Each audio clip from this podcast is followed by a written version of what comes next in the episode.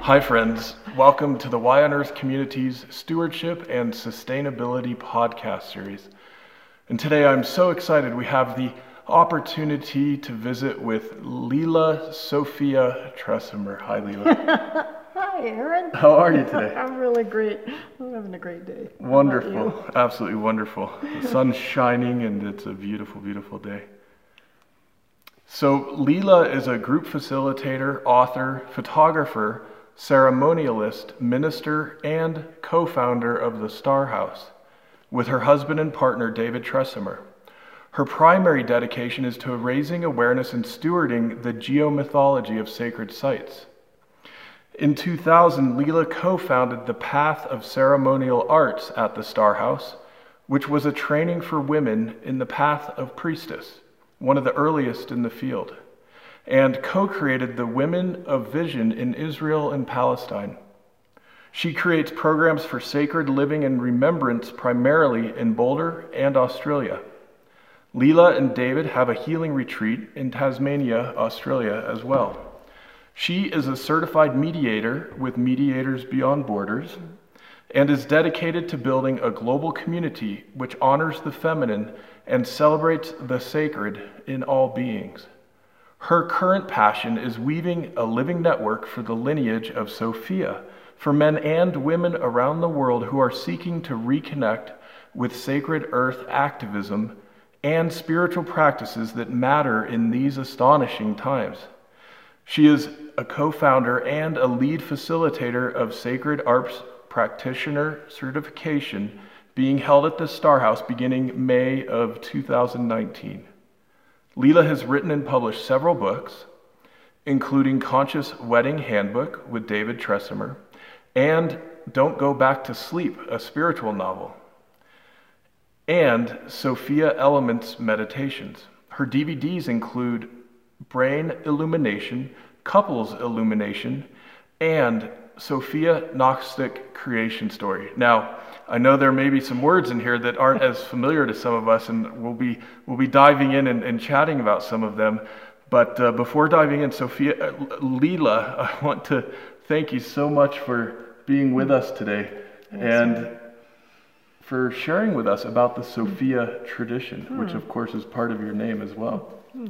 So I was thinking to kick things off, could you tell us a bit about the story of Sophia and, and what Sophia means?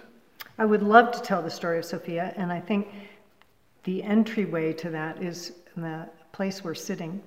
So, just to introduce people formally to our background, which is the Star House. And it was co founded um, and built by my husband and other people in uh, exactly 30 years ago. And, uh, and then David and I got together 25 years ago and kind of built the community. And in a way, I feel like Sophia is the community that comes into form. And the form that we're sitting in right now is uh, an extraordinary design of sacred geometry.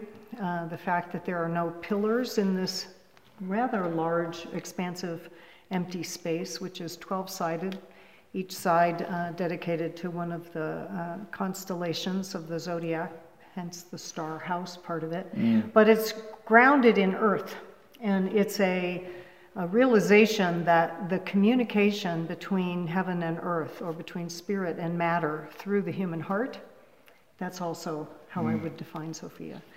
So the, the word Sophia means wisdom in Greek. Um, It's where we get the word philosophy. philosophy, philosophia. Um, David works a lot with the uh, anthroposophic tradition, which is anthropos sophia, meaning the wisdom of the human being.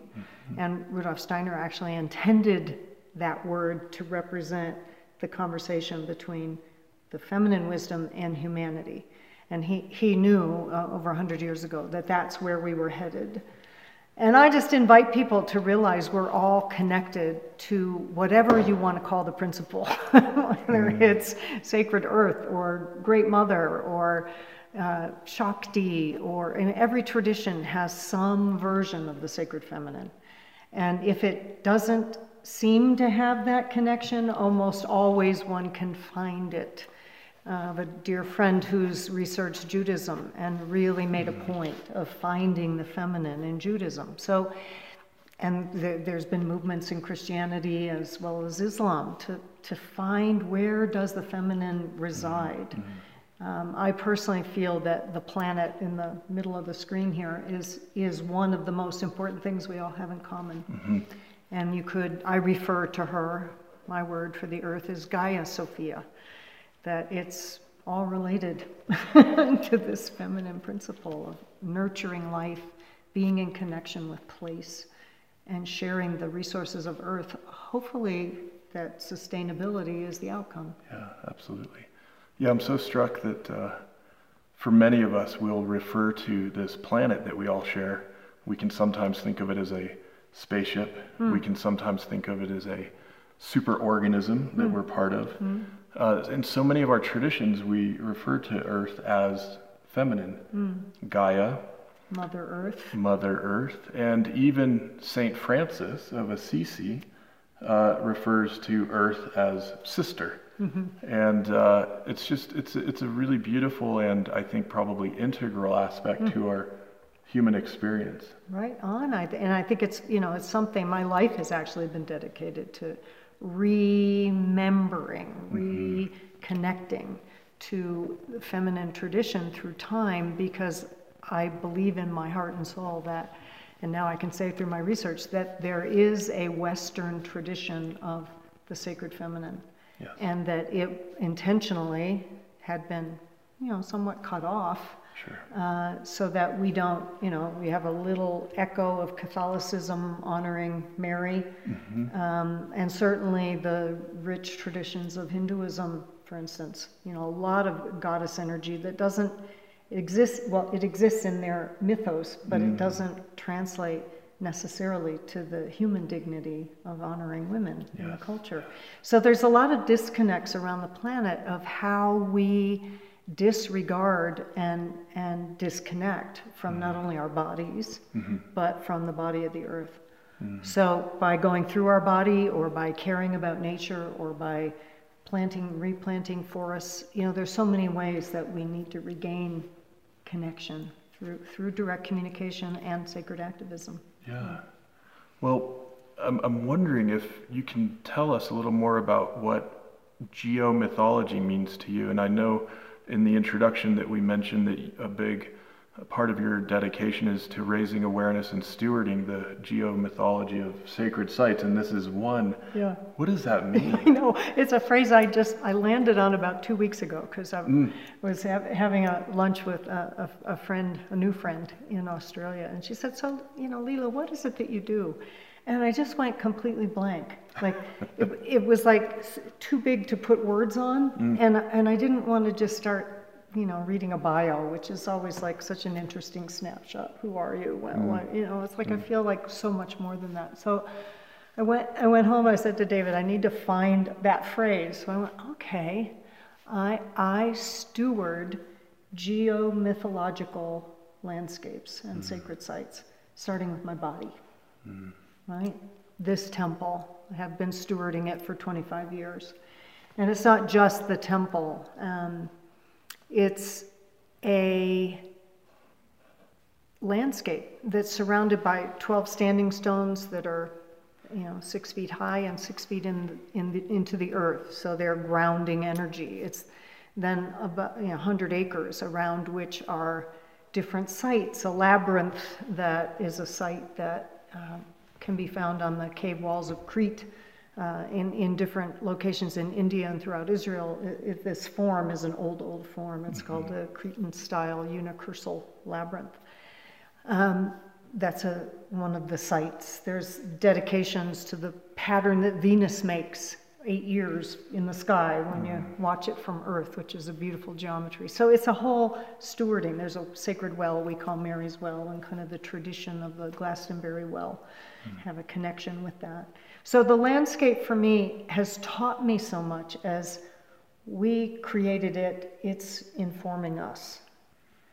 Um, working a lot, why I love your work so much is because the fine tuning of communication with the plant world is an mm-hmm. essential aspect of what we mm-hmm. have to reconnect with. Yeah. Why do the trees matter? What, what do we really need to understand about trees, about herbal medicines? You know, the big hoopla of plant medicines. Like mm-hmm. every plant has a medicine. Yeah, right. How can we really, you know, we'll, we'll start creating more relationship with them in this upcoming sacred art practitioner training. What, what is your medicine that grows in this environment? And if you nurture that plant and then turn it into a tincture after the nine months training, how would that be? You know, mm. what plant mm. medicine would that be for you? Would it be St. John's wort or dandelion or? Beautiful. Oh, it's so that's so exciting. Yeah, it is exciting. I love dandelions in particular. Hmm. You know, and it strikes me too that herbal medicine is one of these aspects of our story, of our heritage, of our ongoing legacy as human beings that we could say has been sidelined at the very least over the last few centuries in particular, the last several centuries generally speaking. And it's so exciting to see herbal medicine on a rebound hmm. now. Of course, we had Brigitte Mars hmm. on the podcast several weeks back, as well as our friend Stephanie Syson, who's growing biodynamic herbal medicines up mm. at sustainable settings. And as we reconnect with these plants, with these medicines that are part of this creation here on this planet, it seems it will also necessarily result in enhanced health and well-being at the individual level. Mm. And it just it strikes me that as more and more of us reconnect with that reality, that we are going to discover keys to our own quality of life and health and well-being that we may have not enjoyed previously. That's, that's really beautifully said. I sometimes feel like, you know, there's two very clear paradigms that maybe cross over a little, mm.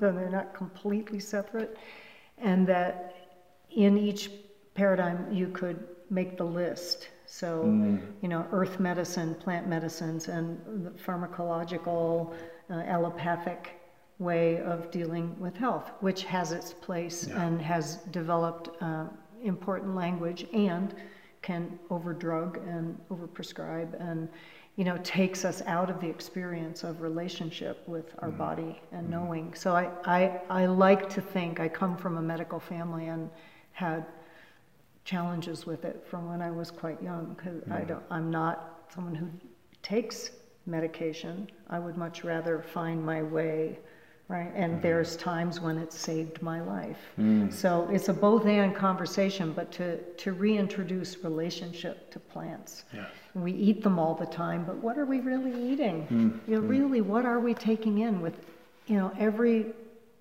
bite of broccoli where did it come from? You know is it laced in in technological farming or was it grown and loved? Because hmm. you know we both know that makes a difference. Yeah, absolutely.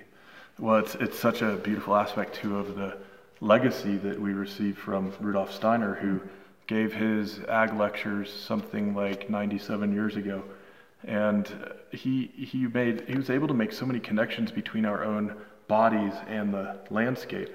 And I, I'm totally struck that, of course, all of these plants are growing out of soil, and soil is so fundamentally important to our lives as human beings.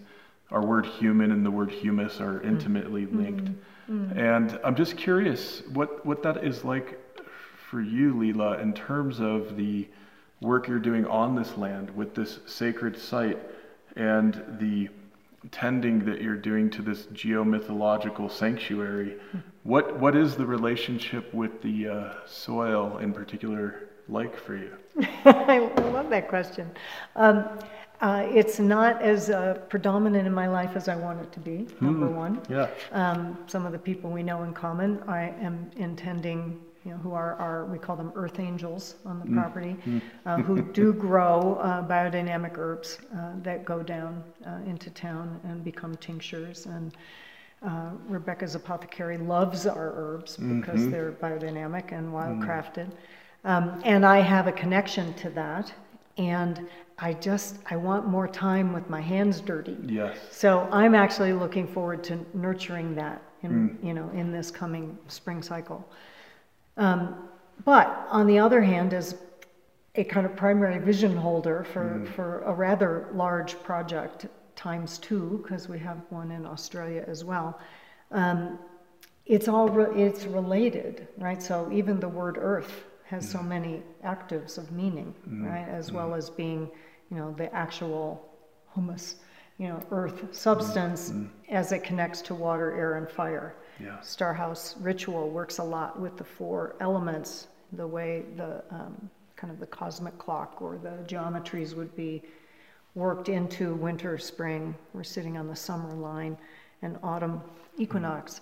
So to be in relationship with the earth is ultimately the dance of the, this beautiful planet in relationship to the sun and the moon. Mm-hmm. So looking at it, sometimes in my meditative practice, I'll go to kind of a Gnostic mythology that, which means sort of direct knowing, but is also connected to the Nag Hammadi texts and you know, there's a tradition of Gnosticism. I tend to use it with a small g, meaning it's my direct knowing.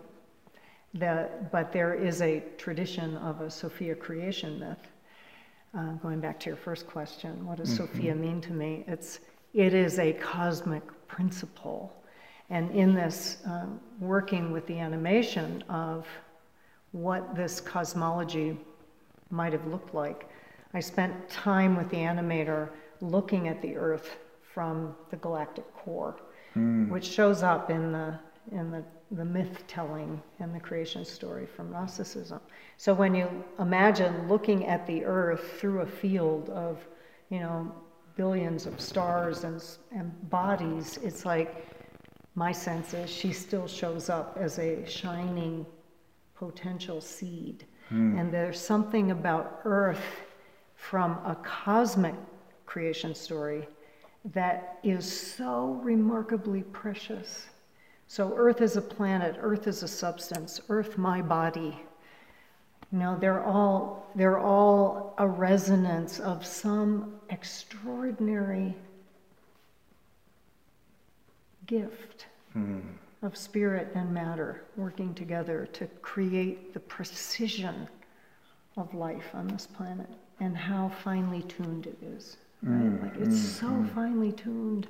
Mm-hmm. Our atmosphere is so incredibly tiny and really precious, Yes. right? And, A and thin, thin layer. it's thin, thin layer, and it's the thing that allows us to be able to, you know, walk in the sun and, you know, live, mm-hmm, breathe. hmm Absolutely remarkable. Well, I will mention that uh, many of our audience are growing in excitement around a very significant event that the Y on Earth community is curating and hosting, co-hosting right here at the mm-hmm. Star House and on this property in May, May 17 to 19. And one of the things that we're doing with this three-day event is bringing together a number of different experts and practitioners. One of the folks who will be joining us is a medical doctor trained in the Western allopathic tradition and also steeped in the anthroposophic tradition. Hmm. And he's going to help walk many of us through connecting some of these dots that perhaps haven't yet been connected for us individually in terms of our own knowing, our own gnosis, our own knowledge. And I'm, I'm so thrilled and excited, Lila, that we have this opportunity to bring people together at a sacred sanctuary right here at the Star House. And among other things, we'll be talking economics, we'll be talking about leadership for executives and entrepreneurs, we'll be talking about educators truly activating those elements in their students that will help heal our world. And we're going to play in the soil. We're, we're going to get our hands dirty. We're going to uh, connect with some of the biophysical forces that animate our lives and make all of this possible. And just want to give a quick shout out that uh, it is a whole lot of learning and training and practice over years and years that allows us to bring this together now. And I'm, I'm absolutely thrilled and honored, Lila, that uh, we have the opportunity to do this in a couple months. Yeah, well, this is what the property's meant to be, right? To, to be a, a template uh, that provides I mean, if you look at the space behind us, we think of it as a chalice. Mm-hmm. And that um, the, the name of the church itself, as a legal organization, is All Seasons Chalice. And the building is empty space, and then people come into it and fill it, right, with the, their mm. content. And part of our job as stewards is to make sure that content is in resonance with an overarching intelligence, with the sacred intelligence that the property is dedicated to. And what I love about what, what you're saying, the work you do, the visions that we share in common, are that when, when these templates can be understood, we have an acronym for TEMPLE. Um, because temple is also one of those words that's kind of charged. you mm, know, it mm, can it can mm. mean something that well, that's my tradition doesn't do temple. My tradition does church. Or, you know, I'm a pagan. I don't really like temples. I want to be in nature. It's like you know, all things work. Hmm. But, but I like the acronym. Um, templates for embodied, mindful practice for living on earth. I am writing that down. Templates for embodied, mindful practices for living on earth. Beautiful. Pattern, sorry, change practice to patterns. Ooh. A mindful pattern, uh, which is a, a little bit more um, energized than a practice, mm, though mm. practices are key as well. Yeah, practices are active, aren't they? but it's it's embodied and it's mindful and it's universal pattern mm-hmm. so everything that you do and uh, aaron and i had this fabulous crossing over moment when uh, we do a lot of biodynamic stirs on the property well occasional and we have done a few together and then we did one that we then took to washington d.c Yes. as a prep and on a sacred tour with people who worked in the Star House, we kind of practiced some understanding of how to hold sacred space in the four directions, how to be a vessel, um, as I would call it, of our higher self, or as the mm. anthroposeed of the divine that we are, mm. to hold that presence and then bring offering, bring prayer, bring chanting, bring a song, bring uh, one of the four elements to the National Mall in Washington, D.C., mm-hmm. along with biodynamic preps, which we spread around to the trees. And um, we're going to be doing this as an annual workshop in Washington, D.C., because this embodied mindful pattern for living on earth is something that we all can magnify along with much of what will come up in, in your three day event as well, that we can take these practices, weave them into what we're each here to do. So for me, the difference is um, between like th- this is the way you do something, and here's here's a little bit of a, a, a smorgasbord of sacred items. Mm-hmm. Mm. Which ones are yours? Hmm. Which tools are yours to work mm-hmm. with? um, rather than this is the practice of how you do this thing. And I'm really excited about that because I feel our individuality right now is looking to find its place in connection to the mandala of the whole creation. Yeah.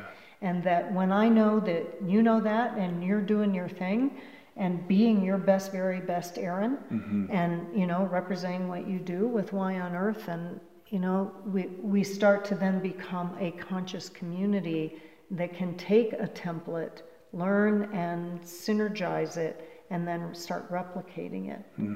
as patterns and practices around on the earth. Yes. Not everybody needs a star house, but one can set up 12 stones in the four compass directions, use the template, if that template works for you, to do a little bit more focused and simplified ritual offering next time you're at the beach. Mm, mm, mm. or draw a labyrinth in the sand. We've done this quite a bit. We leave elaborate labyrinths that are quite large in hmm. the sand, and then we come back and see how many footprints have walked it. Oh, beautiful. Right, Wow. and you just Oh, maybe you leave that'd a be little really fun to film. yeah, it's it, yeah right to have a like right, who finds it and what do they what do they make of it? But just fun things like that. Like how That's do we create the templates mm, that mm. are conscious and Well, mindful? now, of course, the, the phrase elaborate labyrinths may be difficult to say 10 times fast, but, but, but I want to I wanna hang with that because, my gosh, what a beautiful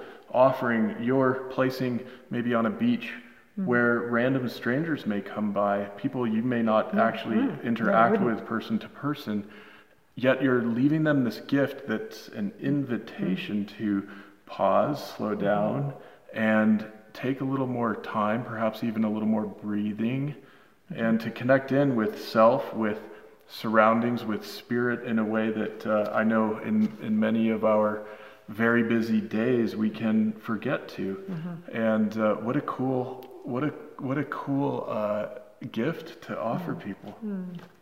My yeah. gosh. Yeah, it's really sweet. And drawing and making a labyrinth is a, a little mini workshop in itself. Yes. Because yes. it all it it it sort of. Uh, be great to show a pattern here, but most people have seen this labyrinth pattern that I'm talking about. It ends mm-hmm. up looking a bit like a brain, and it's all very rounded. And there's, it's called hebdomadic because it has eight circles. Mm-hmm.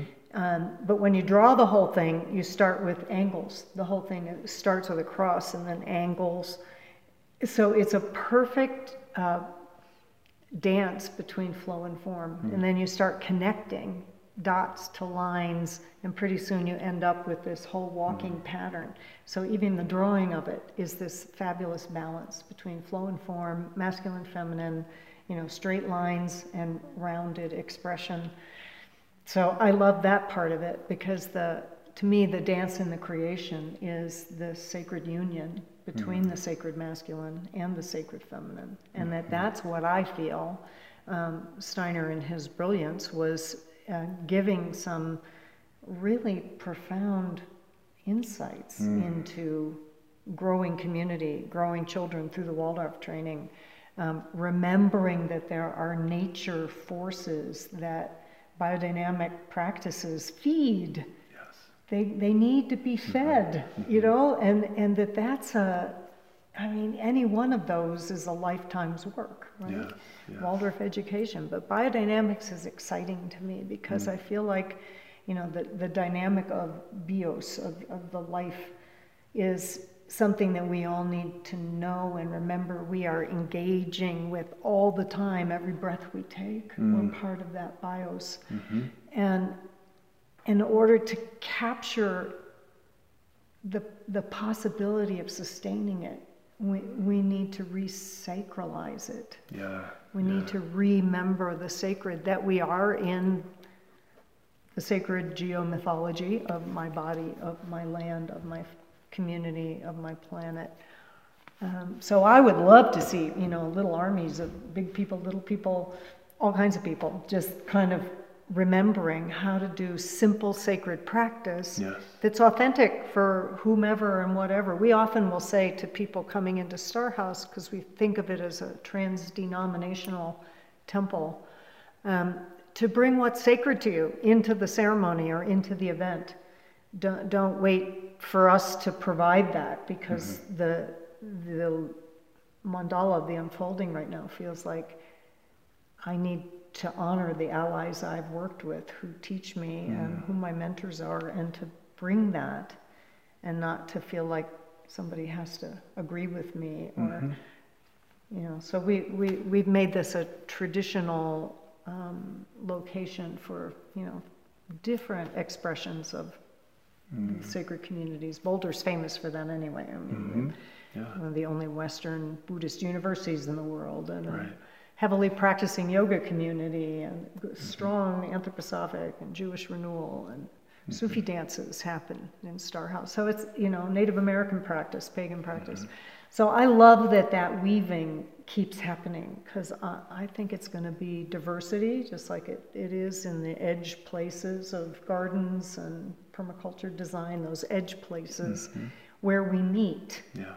in our commonality and deep respect for each other's traditions and templates. mm-hmm. Well, I, I love the uh, the edge metaphor and reference that, of course, uh, our, our dear friend who's passed, Bill Mollison, who founded permaculture. He's from the Australia area. Same island. Um, really, yeah. Um, he noticed that in ecosystems, when you have these edges where a forest meets a meadow, for example, you're going to have increased diversity, right? And it seems uh, absolutely applicable to our social uh, groups, organizations, and I, I, am so grateful to be connected with uh, a group called Green Faith uh-huh. that is doing incredible ecological and social stewardship and justice work all around the world, bringing together Muslims, Christians, Protestants, and Catholics, and all manner of Christians, and Jews, and pagans, and Native American practitioners. And they like to say from A to Z, from agnostic to Zoroastrian, they really are doing as much work as they can in communities all over in a, in a truly interfaith and trans denominational way. And it's so cool hmm. to be hanging with groups of people who are very devoted and steeped in their own traditions, who are not saying, no, you're doing it differently and that's wrong. Mm-hmm. Instead, are saying, wow, you have this beautiful thing in your tradition. I'd love to hear more about that. Mm-hmm. I'd love to understand how that might help me relate to some of these other folks in my community or with this work I'm doing over here. And I think for each of us to approach diversity with that, with that openness, that curiosity, that sense of celebration is perhaps one of the layers of healing that we're, we're invited to right now in these times when that kind of healing is obviously so important. So important. I mean, in a, a, a culture uh, where hate crimes are becoming, you know, daily events. Mm-hmm. And uh, we, you know, Parliament of World Religions is doing their best as well to mm-hmm. like just keep keep a pulse going of you know we respect and welcome yeah. traditions, and they're they're doing the same kind of forums. You know, how do how do we keep pulsing? tolerance and acceptance and communication you know mm, amongst mm, all faiths because that that is partly where it has to come from yeah right the, the spiritual and religious leaders and there's been you know, good efforts made in, in that mm-hmm. regard, and it, you know, obviously still a lot to be done. A lot of work to do. Yeah, yeah absolutely. Yeah. Well, I, I would love to hear. I know that you all are launching SAP, which stands for Sacred Arts Program, and I, I love the acronym. Uh, can you tell us what is SAP? Why why why the acronym SAP? Well, don't you love SAP? yes. I mean, I just get so excited about it, and I don't even know anything about it. I mean, I I I'm, it's one of those things that's on my literal desktop to, you know, like do more research about. Mm, but mm. here's what I know about sap. Um, and so, I, I, especially love it in the form of frankincense, by the way. Oh, okay. Right? There that's you go. Tree sap that's, that's that a tree we sap. burn as an incense. Yep. Yeah. And around here, you'll get it as the, the pine sap, which mm-hmm, is just, mm-hmm. to me, is what Colorado smells like. Yeah, it's like yeah. to find that sap. Oh. Um, and sometimes it, um, what is it? It smells like um, burnt butterscotch or something? Yeah, there's like, like a butterscotch, the, yeah. vanilla. Yeah, yeah, yeah. yeah. so sap is similar and has relationship to our cerebral spinal fluid. Mm. So that's one of mm. like I'm wow. I'm most interested in how to keep finding where the templates cross over. Mm. So David and I, um, my beloved, were talking about this this morning because I, I said I need I need to just get a little closer to the sap metaphor mm. for why with you know spa wasn't going to be right but mm. sap worked and mm. you know so sacred art practitioner program um, so sap actually as the and i know you know more about it you know in a academic way perhaps mm. also hands-on but david was saying think of it as um, like a conversation between the stars and the minerals. Mm-hmm.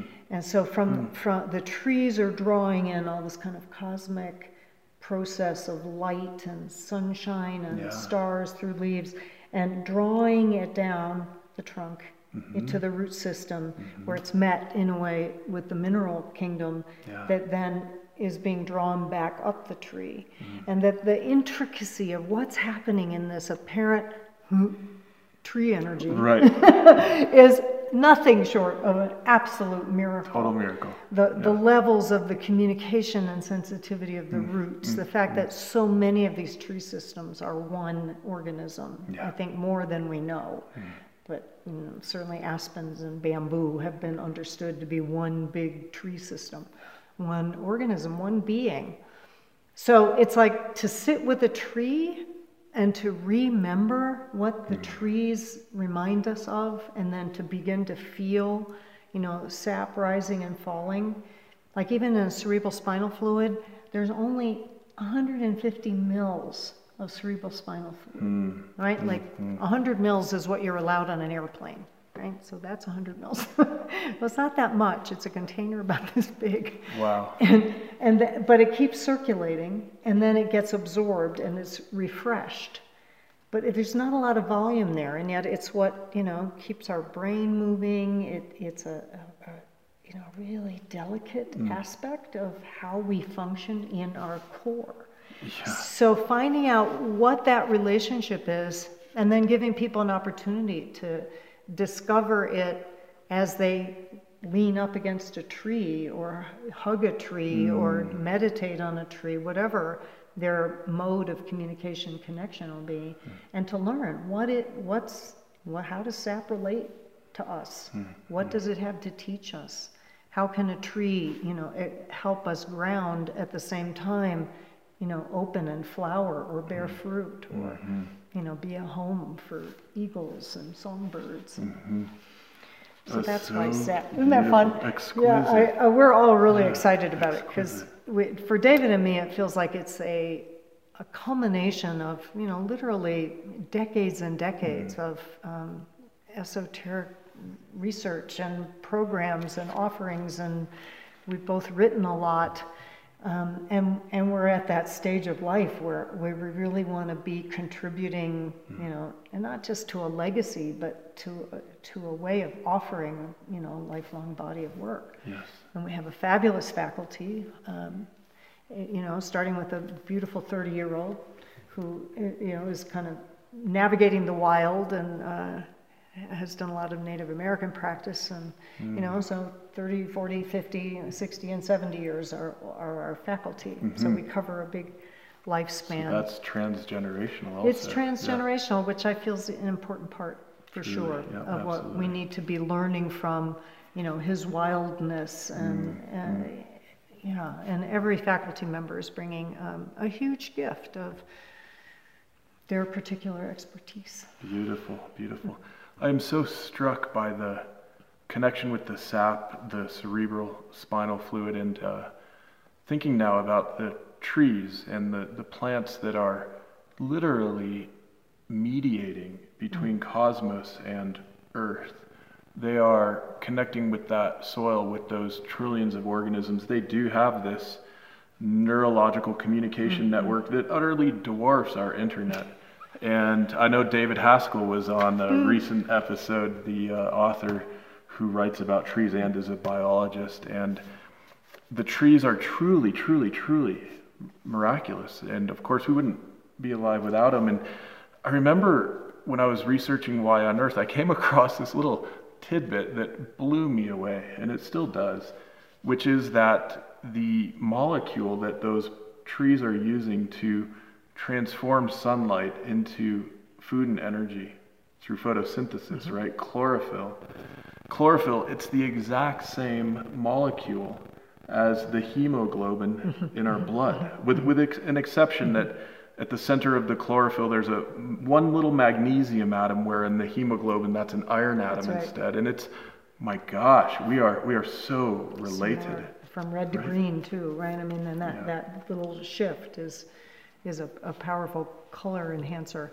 Mm-hmm. I, I think that's a, that essential part of understanding that connection. And when you, when you are filled with the awe of what a tree Mm-hmm. actually is, and then we realize, okay, well, that means we have to be as amazing as that Hmm. as human beings. Mm-hmm. And, and it's almost like reflective knowing. The more we learn about the amazing thing a tree is, Mm. And then start to say, oh, that must mean I'm, I'm capable of a lot more awareness and function. I mean, we all know there's a lot that goes on that we're not conscious of in our Yeah. amazing biology and neurology. No Sure. question about that. But how awake can we start to become? Hmm. One of the other things that we're working with that comes out of a couple traditions, but it definitely comes out of anthroposophy. And I recently, for the first time, read it in an African book about the 12 senses. that we are more than our five senses. And well, people have referred to that. There's obviously more going on than just the, the five biggies. But um, Steiner has 12, so we've applied them. Um, not that this is true, it- but it gives a template. So we put a sense at each of the zodiacal posts so that we can start to use it as a way of creating pattern. Um, so mindful patterns for living on earth. How do we cross over our sensory doorways that we all know there's more just even using you know sound? Say we mm-hmm. know that dogs can hear in a much greater range than we're capable of. But is that because we're not applying hmm. an ability to open that temple doorway to increase the frequencies that we can hear that's just a simple example. And his, his way of, Steiner's way of, of putting the 12 senses um, becomes another way to create conversation. Like, how do we become better humans, more open, more aware of the intricacies? The same way a tree is intricately connected to everything to the water, to the air, to the stars, to the ground, to the humans. Um, so that's exciting.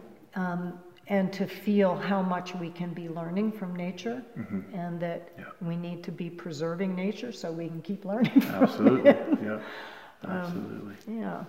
Well, let me uh, let me just pause there and, and share with our audience that if you'd like to find out more about SAP, and I encourage you to check it out because it is getting started here in just a few weeks. Uh, the best uh, place to go is to a website sapcp.wildapricot.org. So that's S-A-P-C-P dot wildapricot, all one, one word, dot org. And I want to also mention that uh, in May, May 17 to 19, we are hosting a wonderful three day summit, massively mobilizing sustainability, deep leadership for the 21st century, right here in the Star House and on this beautiful property.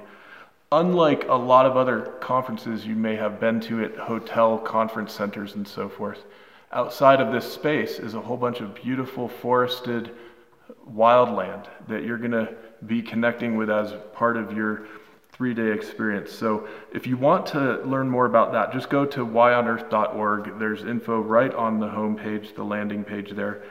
And I also want to mention this is the Y on Earth Communities Stewardship and Sustainability podcast series, and want to give a quick shout out to our sponsors who are supporting the upcoming summit as well as the podcast. And uh, this includes the Association of Waldorf Schools of North America, Earth Coast Productions, Equal Exchange, fabulous farmer owned, organic, stewardship based coffees, teas, and chocolates for those of you who like those sorts of things. I love them. Uh, the International Society of Sustainability Professionals, the Lidge Family Foundation, Patagonia, Purium, and uh, Waylay Waters. So those are our sponsors. Really excited about the summit, yonearth.org. And uh, also want to mention if any of you would like to check out any of our audiobook or ebook products on the Y on Earth website, just use the code Y on Earth. You'll get a discount with that. Uh, so, Lila, getting back to SAP uh, and to the uh, nature as metaphor, nature as teacher, when we're talking about sacred arts program, I imagine there's also some human practice side to this. Is, is that something you could share a little more with us? We, um, yeah, the, there are three temples that we're exploring through SAP. So one is the Temple of Nature, which is wild nature and mm, I think it's sort of domestic, like where, you know, where you're gardening. So wild and more tame, cultivated nature. And then the Temple of Body, Soul, and Spirit. So how do we navigate as soul uh, in, in such a way that we are actualizing to the highest potential the, the, the realm of spirit into matter. You know, first with ourself. So self realization is sort of what I would say most workshops are dedicated to self-realization. Mm. How do I wake mm. up? Mm. Important work. And we need to move into earth realization. Yeah. How do we become an aware network of communities that are sharing and rising into what I think is the next level of, mm, could be called surrendered leadership. It could be called ecstasis, where a group really starts to function with a intuitive connection and there isn't, the, the most relevant person takes the lead mm-hmm. in whatever mm-hmm. might be happening, right? Mm-hmm. So it's a, it's a different kind of an organism. I, I love how Chardin, the, the Mm-hmm. wonderful Jesuit philosopher and writer, was anticipating this in what he was calling noosphere and omega Right. point. And he was writing about this in the early 20th century, Early like twen- yeah, 100, 100 yeah. years ago. Yeah, yeah, it's, it's the, it's the next obvious place for, it's like trees, right? I mean, they're sharing an ecosystem and they're, you know, one, one moves and they all kind of move.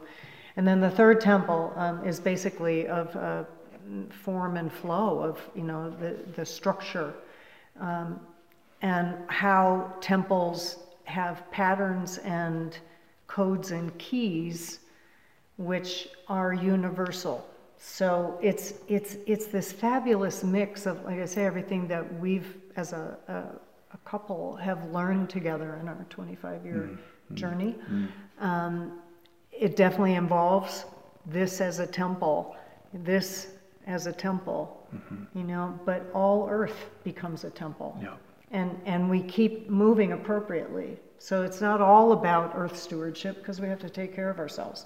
Right. You know, we have to keep healthy and vibrant and alive. So it's like becoming deliberately awake to where do I need to put my attention now, Mm-hmm. but also to make sure that as much as we can be serving what's happening at this remarkable time in the developmental cycle of Earth Yeah. in, in her in her process of being initiated, which is one of the ways I see it when I can be expanded enough. Mm. And we have to keep expanding our ability to see what's going on Mm-hmm. because if we don't if we don't keep getting like potentially bigger and holding what's happening on the planet we'll Mm. collapse into the despair Mm. and and the grief Mm-hmm. which is also an essential and important part Mm. of being able to realize that's there also Yeah. you know we're we're if we feel it we can experience the extinction of species and that's Yes. That's a, a death process that we can't just not acknowledge because it has an impact and if it keeps happening at the rate it is it'll have a major impact That's right. and yet the further out we can expand to see what's happening as its own natural cycle the more we f- will feel empowered to be able to be in connection with it um, and not only at the effect of it Yeah. so it's a dance isn't it of like the paradox of the light and the dark and Yeah, and it's so beautiful to feel the the empowerment of recognizing how much this is an inside out job and opportunity. and I, I, I'm struck that uh, part of what we're talking about is understanding the sanctity of hmm. each of us and hmm. of all the different places and spaces on this huge, beautiful planet. Hmm.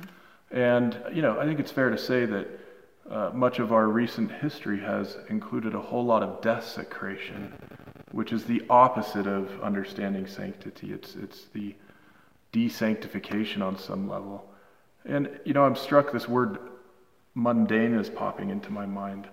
That s- for some of us, we might think of trees as mundane or might think of soil as mundane. And well, that's absolutely true. Mundane means of the earth. So mm. this word mundane is mm. actually also pointing us in the mm. direction of the sacred, where we might have previously not realized the sacred is right there. Mm-hmm. And I wonder if that's part of the awakening that's that's happening right now in our culture in particular. Oh, I, I, I mean, I love that. I love that it is. You know, and you've referenced a few of these different projects.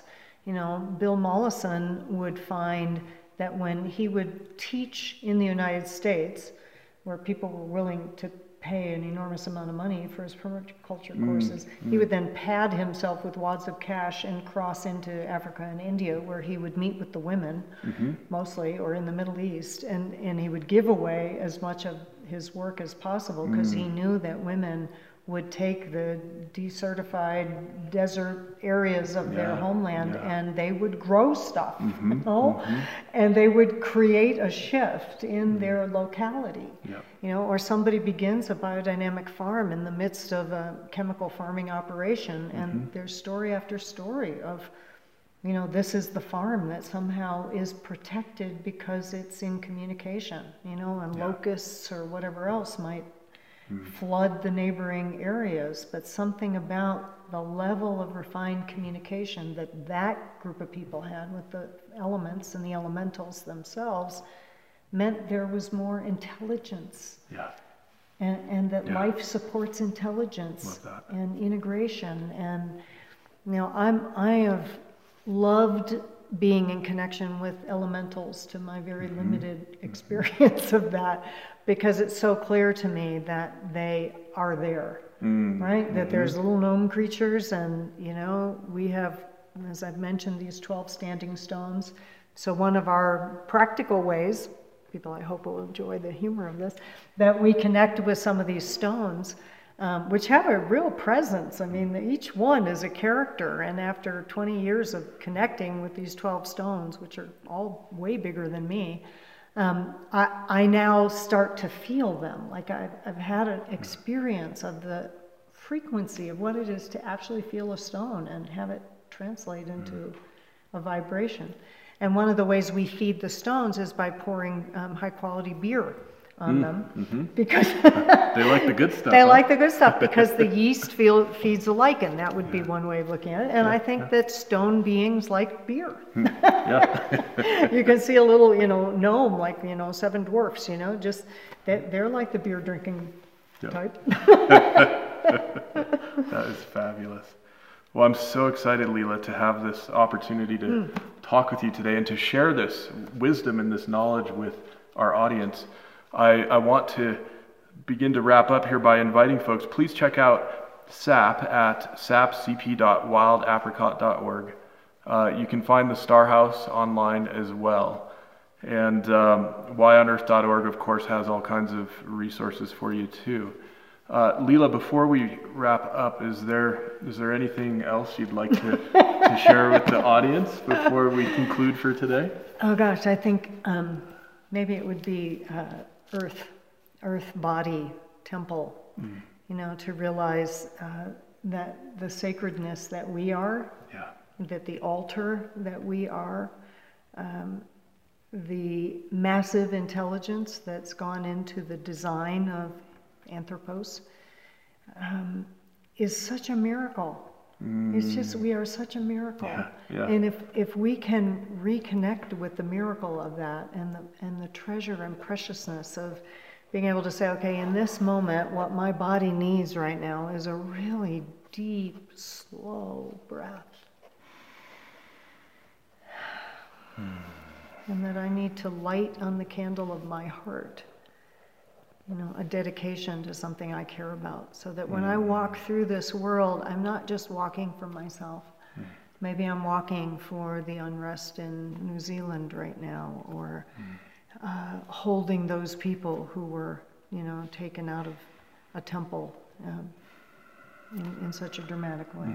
To, to realize that the simplest ways can have meaning, that, that the privilege I have to be in this world is something I need to make a dedication and an offering to the whole. Yeah. So, Wonderful, beautiful. Thank you so you. much, Lila. I love you, Aaron. Love you too. I love this work. Great working with you. Mm, mm. Thank you, my friend. yeah. The Y on Earth Community Stewardship and Sustainability podcast series is hosted by Aaron William Perry, author, thought leader, and executive consultant. The podcast and video recordings are made possible by the generous support of people like you. To sign up as a daily, weekly, or monthly supporter, please visit yonearth.org backslash support. Support packages start at just $1 per month. The podcast series is also sponsored by several corporate and organization sponsors. You can get discounts on their products and services using the code Y on Earth, all one word with a Y. These sponsors are listed on the yonearth.org backslash support page. If you found this particular podcast episode especially insightful, informative, or inspiring, please pass it on and share it with a friend whom you think will also enjoy it. Thank you for tuning in. Thank you for your support. And thank you for being a part of the Y on Earth community.